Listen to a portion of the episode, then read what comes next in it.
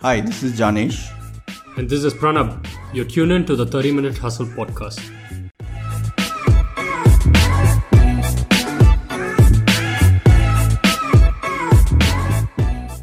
Thirty Minute Hustle is a community of performers with a story to tell.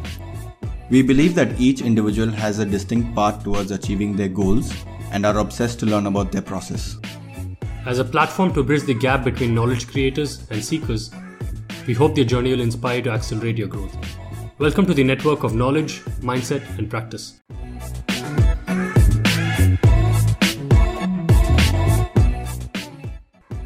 Today, we have Shruti with us on the 30 Minute Hustle podcast. Shruti and I go way back in discussing platform ecosystem and design thinking and its real time application. She was the only Asian to be selected for an innovation lab at Bosch, Germany. We're super excited to have her here, and we hope you enjoy the conversation as much as we did hosting her.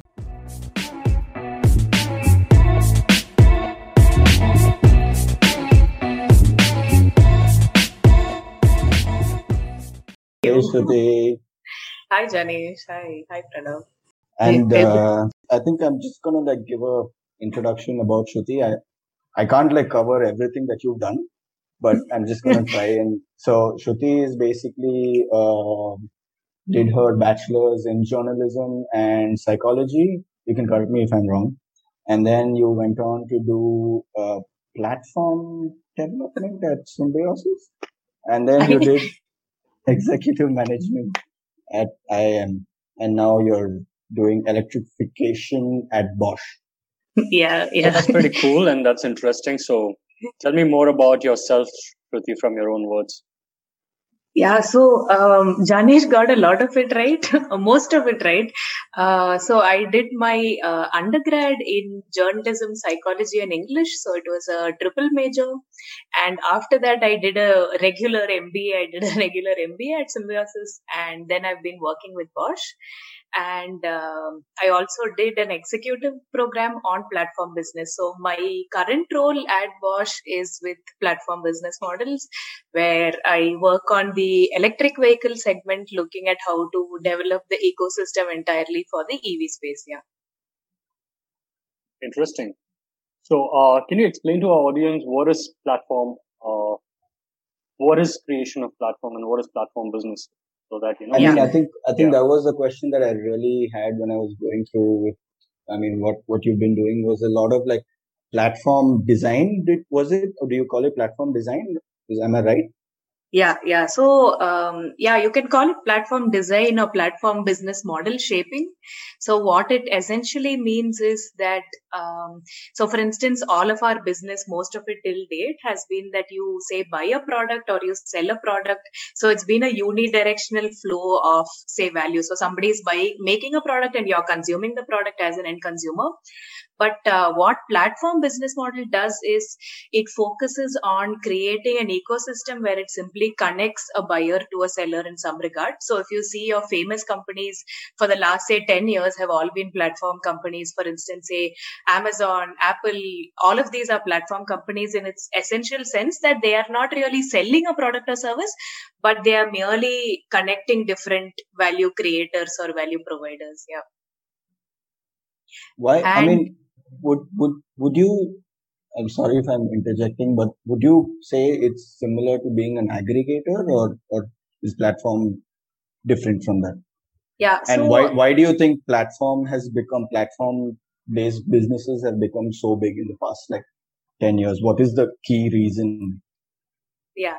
So I would say the key reason is obviously digitalization that would be the forefront of enabling an ecosystem sort of model because there is so much the gap between a buyer and a consumer has reduced so much right over time because you're so accessible as an individual as an entity as an organization or even as communities you've become so accessible so when that happens essentially the distance between a buyer and a seller reduces and thereby um, the interactions can be made even better. So even though the distance has reduced, the action itself is extremely fragmented. It's not as say um, uh, clean as it could be, and therefore you need a platform in order to enable these transactions. And because there are like millions of transactions that can be enabled on a digital platform, you need somebody who acts as a um, shaper for all of this. So how it is say different from an aggregator in its sense is that essentially yeah platform companies could be aggregators.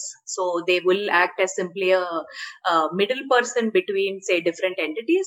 But in addition to an aggregator what a platform provides is also um, data knowledge. So that is something an aggregator won't provide. So for instance say if you take the logistics segment, for instance, there can be somebody who's just merely accumulating vehicles and giving it off to somebody else as like a service.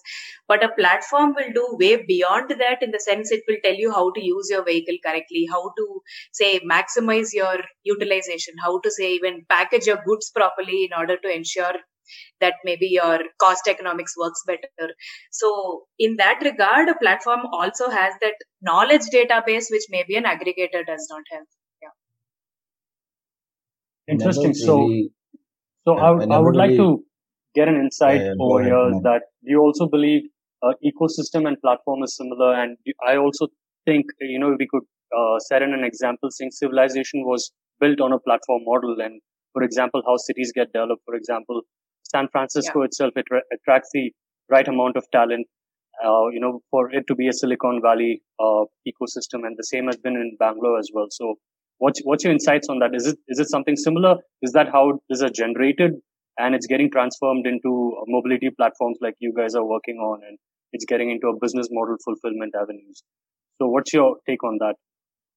Yeah, so essentially, if you look around, everything around us in some regard is platform. So earlier, say like just before digitalization for instance our ideas of platforms were say like shopping malls for instance are platforms because a shopping mall does not have like services of its own. It's merely a venue where there are say different service providers coming together. So the formalization of platform business model where even it entered the field of like say academia where it was taught as a subject might be relatively new but the idea of ecosystems itself has been long existing. And generally if you see our society itself especially like in an asian context we are extremely driven by communities. And communities are what drive our economics our social settings our family relationships and so much more. So it has always been ecosystems around us but the formalization in terms of business has been relatively recent yeah so, and where is electrification heading into uh, platform business over here? So, can you give, give us some light? Because you know, electrification and green energy and going uh, going green is the trend right now, and you know, Janesh has also been working around that. So, uh, can you uh, throw some light on that? Sure, sure. So, um, with electric vehicles specifically, I can say confidently that platform is probably the only way that it's going to go, uh, simply because the first the ecosystem does not exist as on today. So since it's an ecosystem that is being created there is more chances that it will take a platform route rather than a conventional route of say unidirectional value production. So what essentially happens is um, with your regular vehicle that is an ice vehicle made of say fuel or petrol run vehicle there is no requirement for a platform in the sense that your uh, fuel itself or your source of energy is not smart. Whereas with our case, with an electric vehicle, the battery is a smart product. It's a smart asset. So it's not just a physical component which is in your vehicle. It is a smart digital component, which means there is a value you can extract off that battery beyond the battery as a physical asset itself, which means you need somebody to orchestrate that asset. So when there are so many transactions happening with electric vehicles, which is smart vehicle, first of all, and digitally connected, and there is a cloud infrastructure, physical infrastructure, and your vehicle, which is probably also going to be deployed in a as a service model. So when there is so many sort of combinations that can be applied to using an electric vehicle and to enable its, you know, best usage, ecosystem method is like the probable only way to go. Yeah. Yeah, because because uh, again, like everyone talks about it, that it's either a chicken and an egg, egg story. Because you have enough number of EV cars, then you have the infrastructure building. And EV yeah. people are saying that you know we need the infrastructure for us to actually build the number of cars. So yeah, I mean, I also agree that it's going to take a while and it's going to transition into that, and that's no other way for us to actually uh, probably it's a mindset change as well as the yeah. time that that might help in us help us in transition. Yeah. Well, yeah. Um, I also think it's it's it's much of a design problem as well, and you know, like the way how the complete ecosystem has to be, uh, uh you know, uh, put, thrown into the market, and plus the market adoption, as as you had mentioned. So, I know you're also a UI UX designer and by profession as well. Can you throw in some light on uh, how design is very important in terms of platformization, and especially in the EV segment right now? Yeah, sure. So um, design plays a very integral role is that there is a concept in uh, UX called, I think it's called similarity. I'm not sure of the title, but I think it's called similarity, which basically means that as humans, we are in tune to doing actions which are similar to what we have been used to. So, for example, if we see our, say, um, laptop design, for instance, your recycle bin will be the design of a trash can, for instance, and your, say, search button will be like your magnifying glass. All of these are design examples which show you that you want it to be similar to your real world scenario or your existing scenario, which is the same case which you will apply to EVs as well carrying forward. That in general, I would say design applies to every single field around us, be it EV, be it I mean, even product design, it need to be something traditional, but especially for a new ecosystem, design is super important because you're trying to understand or gauge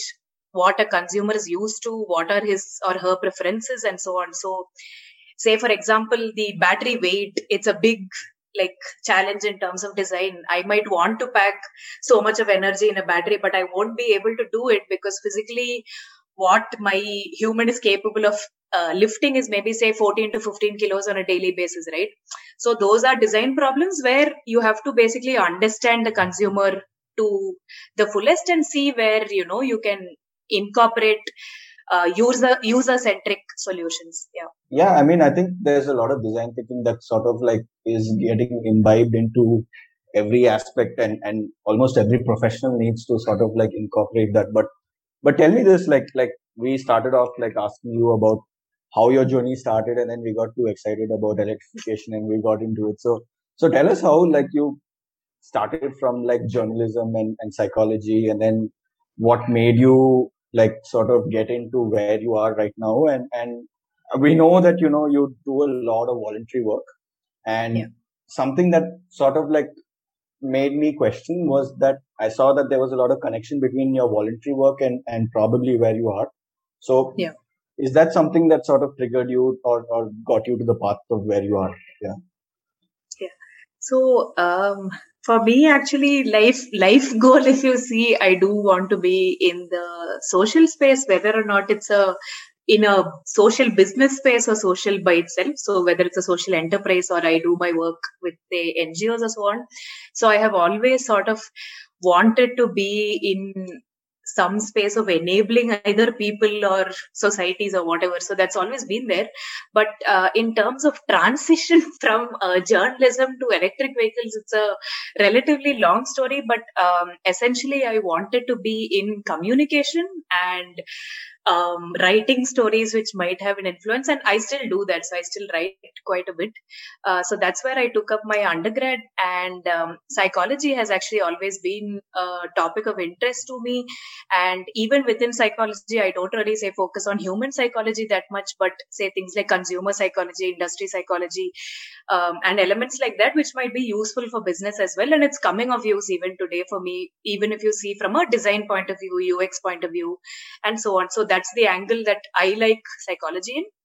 And after my undergrad was completed, I knew that I would want to sort of uh, shift into a business path. My, uh, I've always wanted to start a business of my own.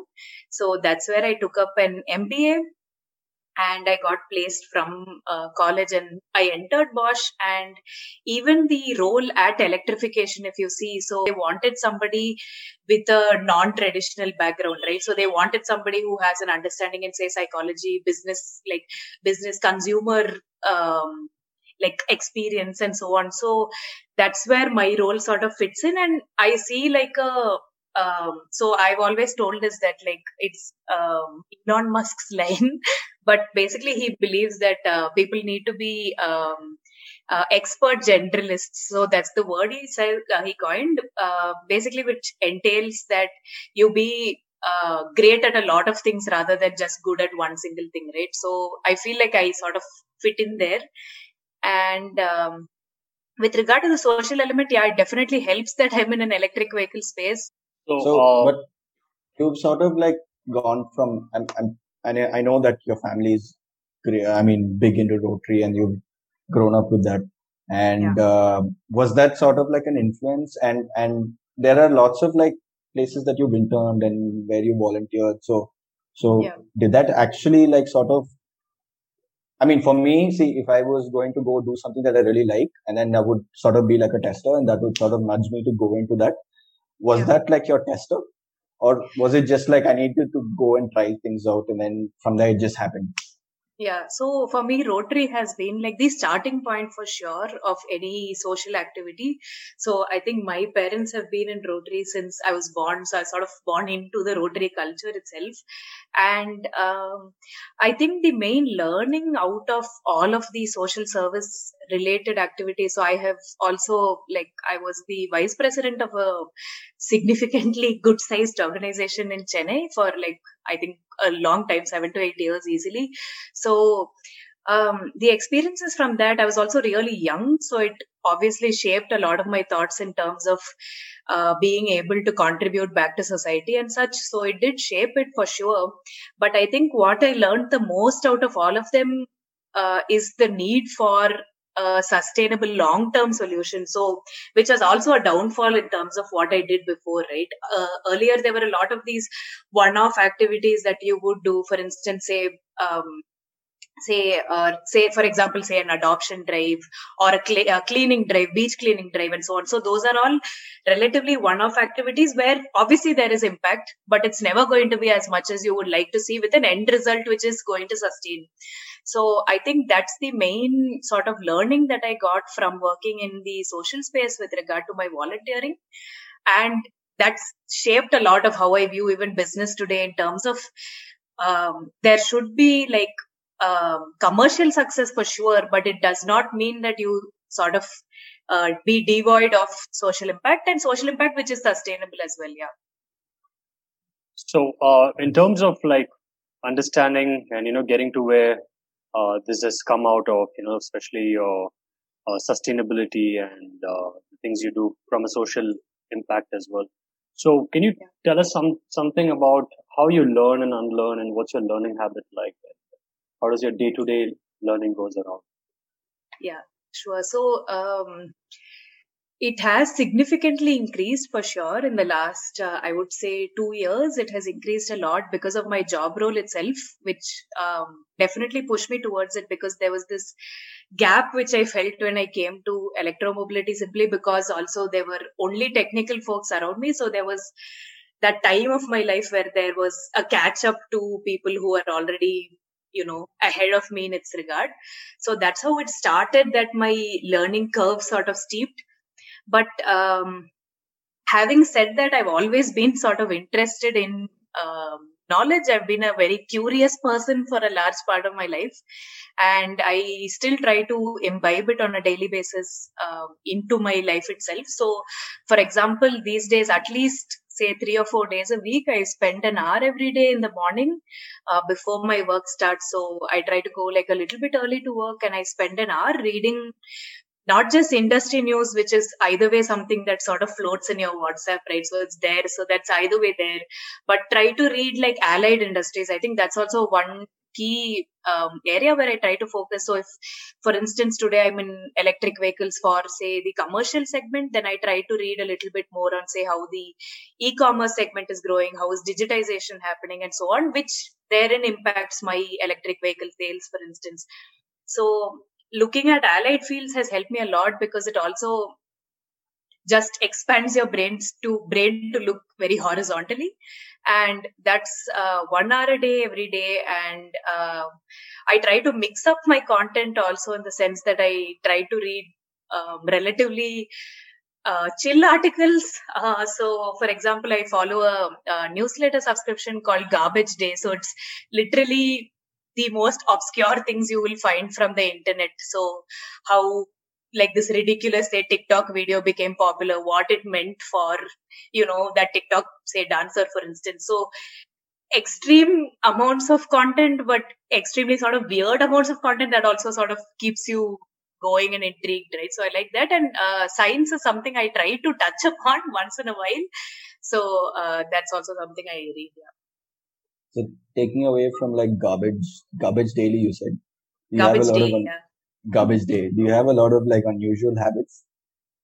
Yeah, so um, I, um, I live for a lot of quirks for sure. So um, I my family believes in having collections of things. Just it's just this habit we've sort of built over time. So at my house, for instance, we have a, a skull collection. So that was a very weird sort of something that began. Uh, for me personally, I um, I was really interested in just uh, scents and soaps for the longest part of my life, but I knew I could not collect them as a product. So I started collecting um, the soap covers, and now I have like 60 to 70 soap covers from around the world. So that's just something weird.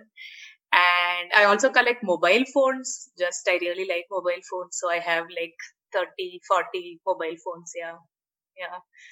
That's about it. Nothing else weird. Otherwise, rather standard. Yeah. yeah. I probably think that's sort of like um, I mean, like everyone's trying to be like the best person of themselves, but then you also have to have like your own quirks to really yeah. like define yourself. Otherwise, yeah. you're just going to be like a run of the mill. Yeah, I do this, I do this. This is my This is what I do, and and whatever. So I was asking about your like daily routine or like habits and whatever you have for physical, mental, like professional, personal. Yeah. So uh, I don't have a very very strict format, but I still like work around this. Uh, usually, at least say uh, four days a week at least i try and follow it um, so i try to exercise for 30 minutes a day at least. And i um, so that's the physical aspect of it. And then i try and read every day for sure. If not for my one hour dedicated time slot i still do read every day and in terms of food habits, I have sort of um, improved a lot in terms of just um, eating healthier. And uh, with regard to mental health as such, the only sort of I also remember like say support systems, etc. So I have. Um, I'm very, very conscious of uh, making time for that. So I have a lot of people that I keep sort of going back to every few days, eh, be it my friends or family. So that is something I do very religiously and it comes very naturally to me now. But earlier i do remember that i i even had like schedules in my own head to sort of just catch up with friends right? So that's it's a really important segment of my life. And in terms of just keeping my brain active i try and do um, sudokus every uh, few days. It's reduced a little bit for the last few days but um, i try and do sudokus for sure and uh, in order to just keep a check on myself i have like a whiteboard at my place where i keep tracking my progress on all of these week on week yeah. So that's something i do and uh, i'm uh, critical on, on, myself for these aspects. Yeah, i think we, we we sort of all are very critical of ourselves and and in a way like I, I, I feel like we sort of like wanted to reach out to people and make sure that you know everyone sort of knows when we're on the same page. Like you are super critical with yourself, but then when you start talking about you, you realize that you know you're actually doing a lot good. So, so I mean, what? So what? What? I mean, since you're being so critical on yourself, like what is what is success to you? Sure. So, um, my I I was I find it really hard to define success like that, but I think the closest I have come to is to try and equate success to some form of impact.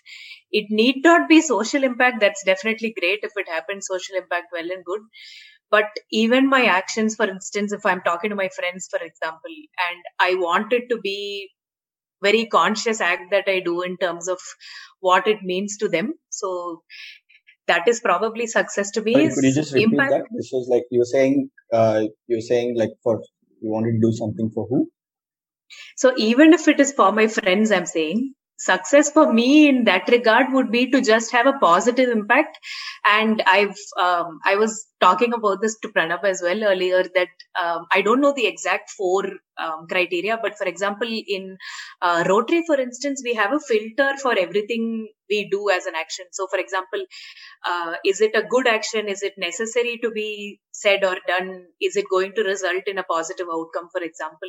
So, these are like a couple of filters that you take for any of the actions or words that you speak in order to sort of ensure that you know you um, are leading to an outcome that you do expect and it's a good outcome so for me success for me closest would be to positive outcome yeah. Positive impact yeah it's a little vague but that's the closest i can come to.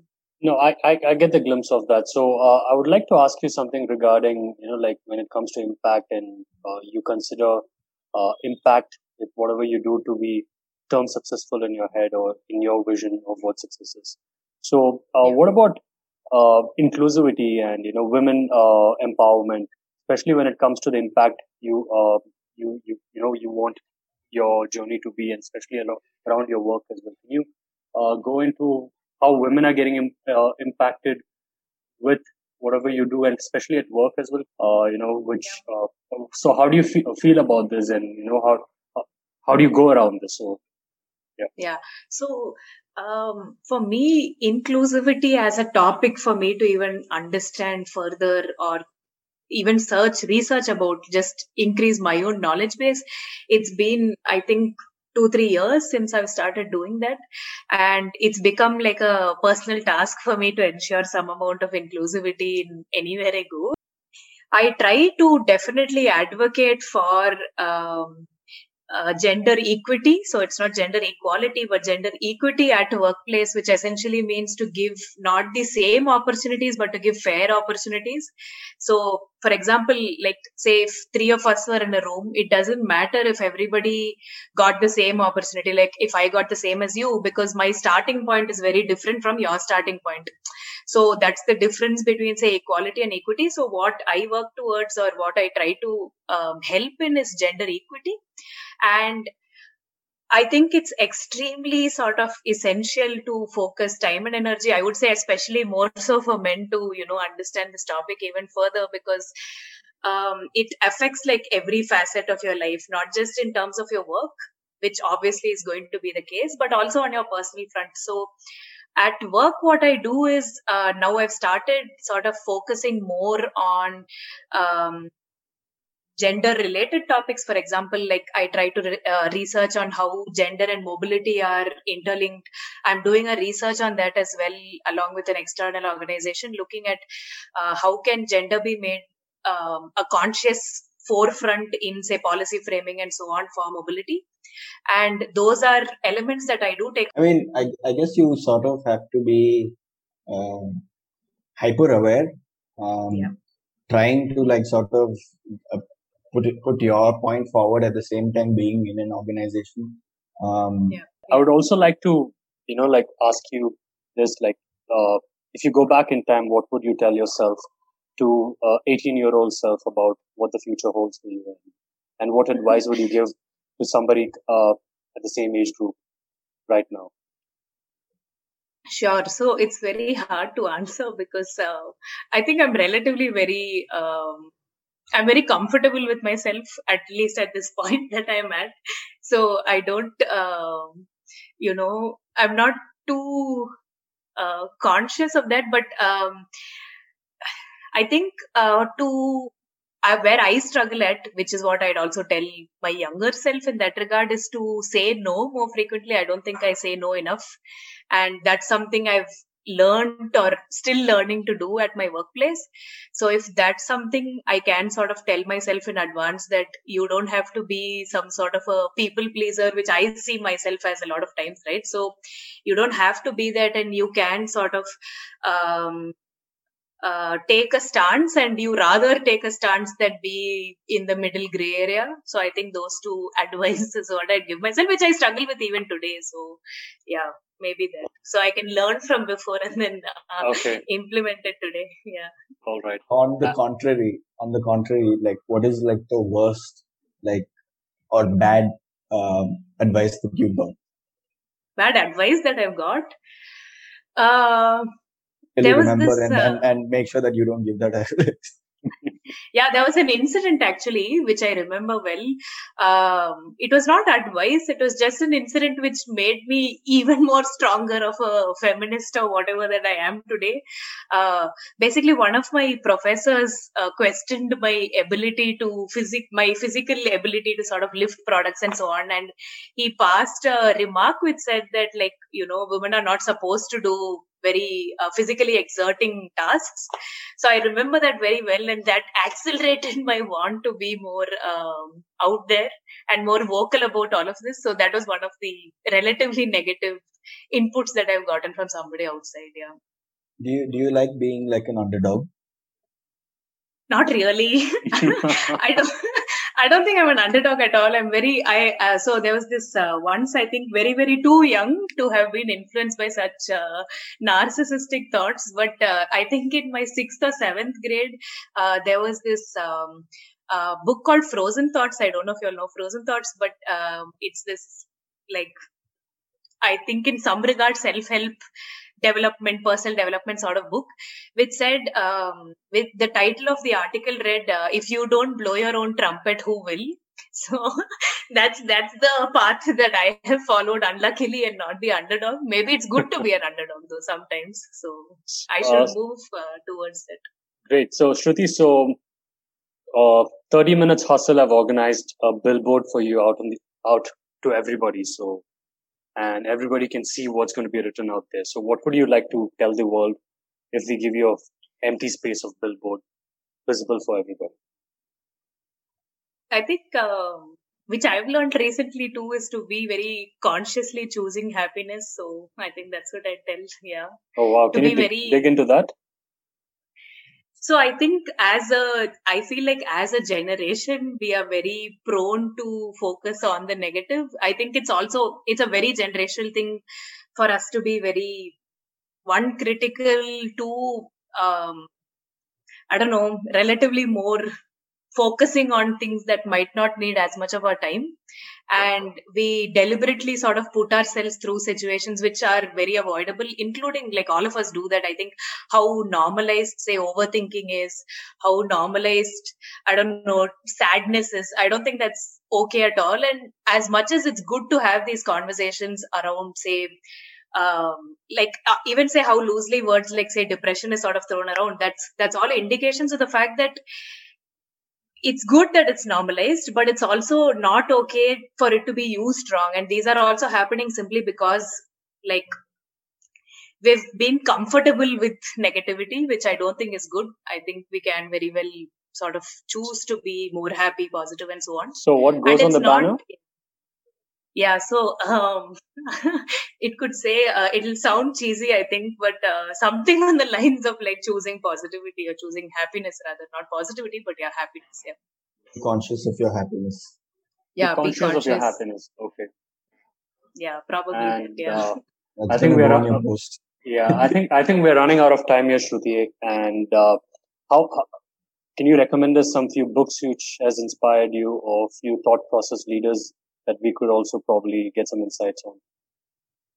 Sure. So, um, I don't, uh, books, I wouldn't be the right person, but uh, in terms of thought processes, there are a few which have um, strongly shaped me. So, uh, one is uh, this company actually, it's called IDEO. It's um, a company of people who are solving design slash user problems so their thought process itself is extremely interesting in terms of how they view the world, how they solve everyday problems. So that's their main work. They solve everyday problems for people. So I think IDEO has helped shape a lot of my thinking. That would be the main one. All right. So how, how do people reach out to you? So what medium are you quite active on and uh, how do, yeah. how do we get to you? So I know we have uh, special my, access, but okay. So before that, I, I, I, I, I, I mean, no, no. But before that, I wanna, I wanna touch on a couple of things that I'm like I wanted to ask Shruti, but you can just like briefly yeah. touch on it so that like we can know what happens to it once maybe sure, the next time when we talk about it. So I'm I'm super excited to know about both your like like cool like competitions or like things that you have been like chosen for you. I know you've been chosen for discovery team, which is like uh which had like thousand applicants and you were like the only um Asian and the youngest like among like 17 people who got chosen, and then I want to know about the other like Bangalore mobility challenge that you're doing because I, I I think both are super exciting, and yeah. I just want you to touch on it before we like we let you go. Sure, sure. So um, thanks, Janesh. So um, so in my life, I've always entertained myself with a lot of competitions. I love giving interviews. I think that's where it started from. I love getting selected. I just get this uh, thrill of it. So that's where I started.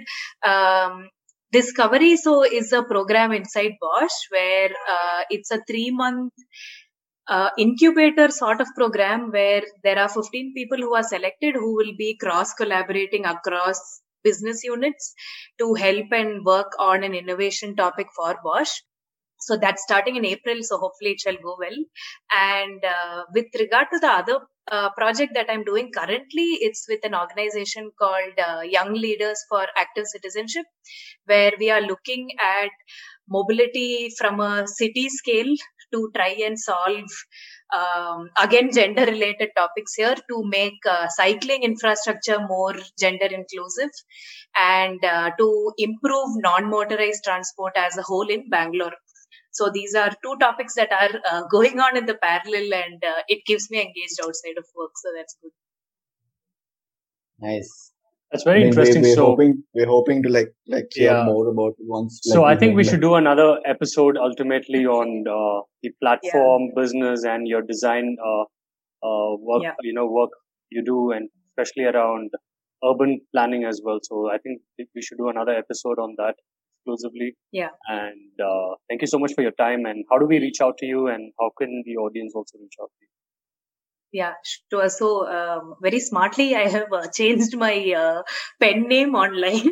so uh, I can be reached on Shruti Adiodi. So the Adiodi is uh, A D I O D I. So if that's like I'm there on Instagram, Twitter, and LinkedIn on the same. LinkedIn, I think, is Shruti Prakash.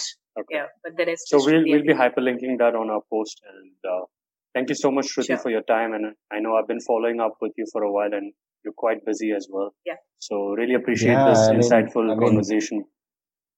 Thank you. Thank you yeah. uh, both for having me, and uh, it's uh, great to see Indian podcasts sort of coming up. So it's really nice. Thank you. And we are really going to reflect on on this, and I'm definitely going to take a lot of learnings from you back home today. Great. Thank you. Thanks, Shruti. Thanks a lot. Thank you. Thank you.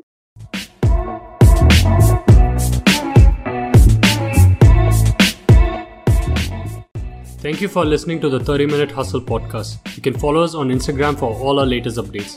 Until next time, signing off, this is Pranab and my co host Janesh.